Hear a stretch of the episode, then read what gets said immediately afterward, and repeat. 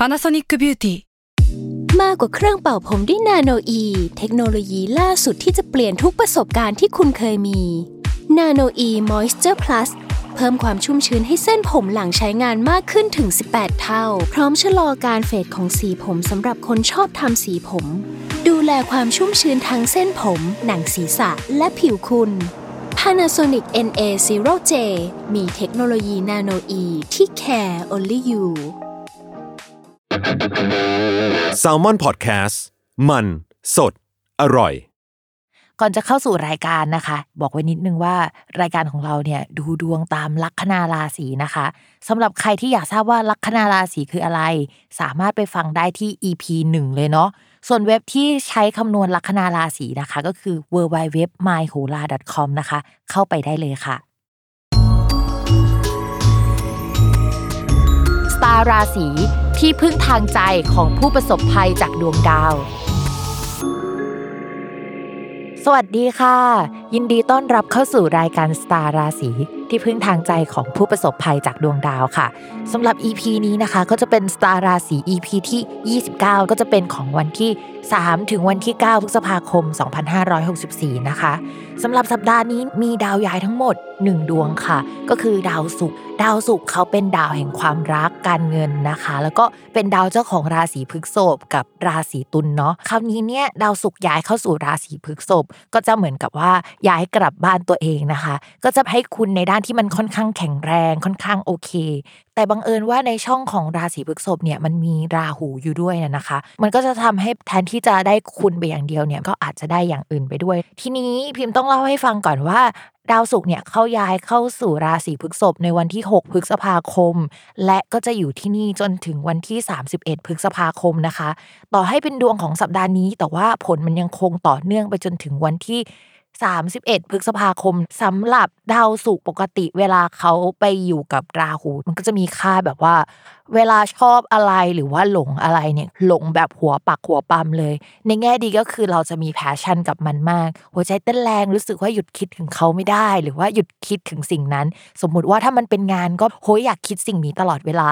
แต่ว่าถ้าเป็นในสิ่งที่ไม่ดีล่ะ เช่น ถ้าเขาเป็นแฟนชาวบ้าน เราก็จะรู้สึกว่าเฮ้ยเราหยุดคิดเรื่องเขาไม่ได้เลยทำยังไงดี หรือว่าเอ๊ะเขาเป็นเนื้อคู่เราหรือเปล่าวะเพราะว่าเราไม่เคยมีปฏิกิริยาหรืออะไรแบบนี้มาก่อน ลักษณะแบบนี้มันเกิดขึ้นได้นะ แล้วก็เกิดขึ้นได้กับทุกคนเลย ทีนี้เนี่ยในช่องนี้อะค่ะ มันไม่ได้มีแค่ ราหูอย่างเดียว มันมีดาวพุธอยู่ด้วยนะคะ เวลาดาวพุธกับดาวศุกร์อยู่ร่วมกันหลายคนคงเคยฟังไปแล้วเนาะว่ามันจะมีพวกฝนตกเอ่ยอะไรที่เกี่ยวกับน้ำท่วมนะคะ ฝนตกในห้องนอน เพราะว่าน้ำรั่วซึมบนเพดานอะไรแบบนี้ก็ได้นะคะ แต่ทีนี้เนี่ยพอเขามาบวกกัน มันก็จะมีดาวน้ำฝนอย่างดาวพุธกับดาวศุกร์อยู่ร่วมกันนะคะ แล้วก็มีราหูเป็นลมอะทุกคน เพราะฉะนั้นในสัปดาห์นี้เรามองว่า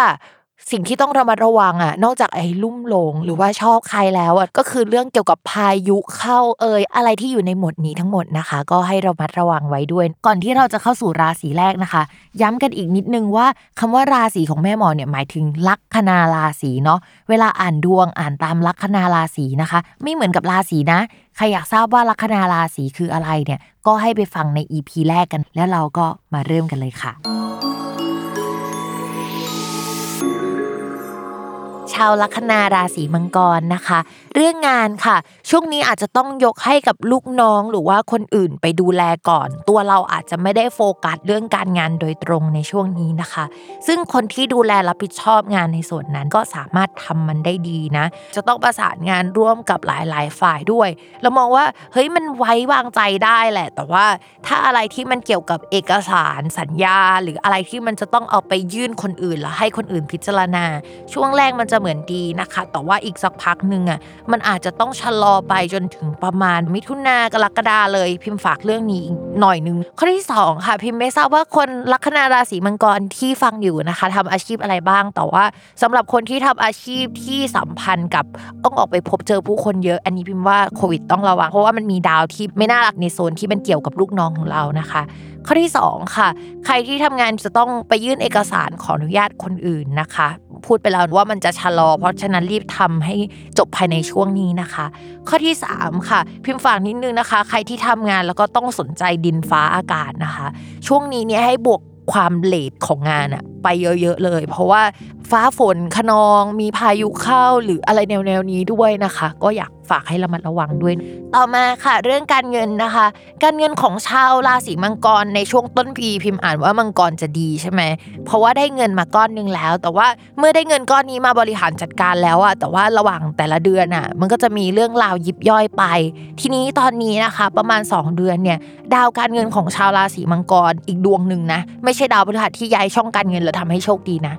ดาวอังคารมันไปอยู่ในช่องอริ เพราะฉะนั้นเนี่ยช่วงนี้เนี่ยจะมีปัญหาเยอะมากเลยเกี่ยวกับการจ่ายเงินการรับเงินนะคะ เช่นได้เงินช้ากว่าปกติ ได้เงินก็จะต้องเอาไปกระจายให้คนอื่น แล้วก็เอากลับมาหมุนนะคะ มีโอกาสที่จะต้องกลับไปยืมเงิน หรือว่าขอความช่วยเหลือจากคนเก่าๆแล้วก็ได้มา แล้วก็เอาคืนไปแบบนี้อยู่อีกหลายรอบนะคะ มันจะเป็นระยะประมาณเกือบ 2 เดือนเลยแหละ เพราะฉะนั้นชาวราศีมังกรยังคงต้องอดทนในเรื่องของการเงินไปอีกสักนิดนะคะ อย่าเพิ่งเอาเงินไปเล่นการพนันหรืออะไรแบบนี้นะ จริง ๆ คือมันมีทั้งได้แล้วก็เสียนะคะ แต่ว่าภาพรวมเนี่ยคนราศีมังกรยังไม่ได้ดวงดีขนาดนั้นนะเราก็ไม่อยากให้ไปเล่นนะคะ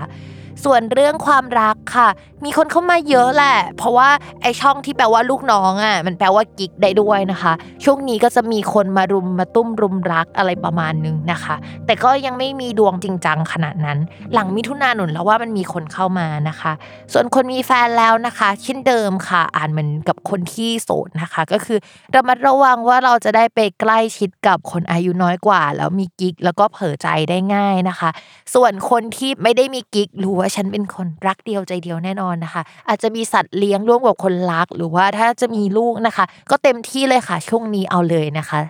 อย่าลืมติดตามรายการสตาร์ราศีที่พึ่งทางใจของผู้ประสบภัยจากดวงดาว กับแม่หมอพิมฟ้าในทุกวันอาทิตย์ ทุกช่องทางของ s ซ l m o n Podcast สำหรับวันนี้นะคะ แม่หมอขอลาไปก่อน สวัสดีค่ะ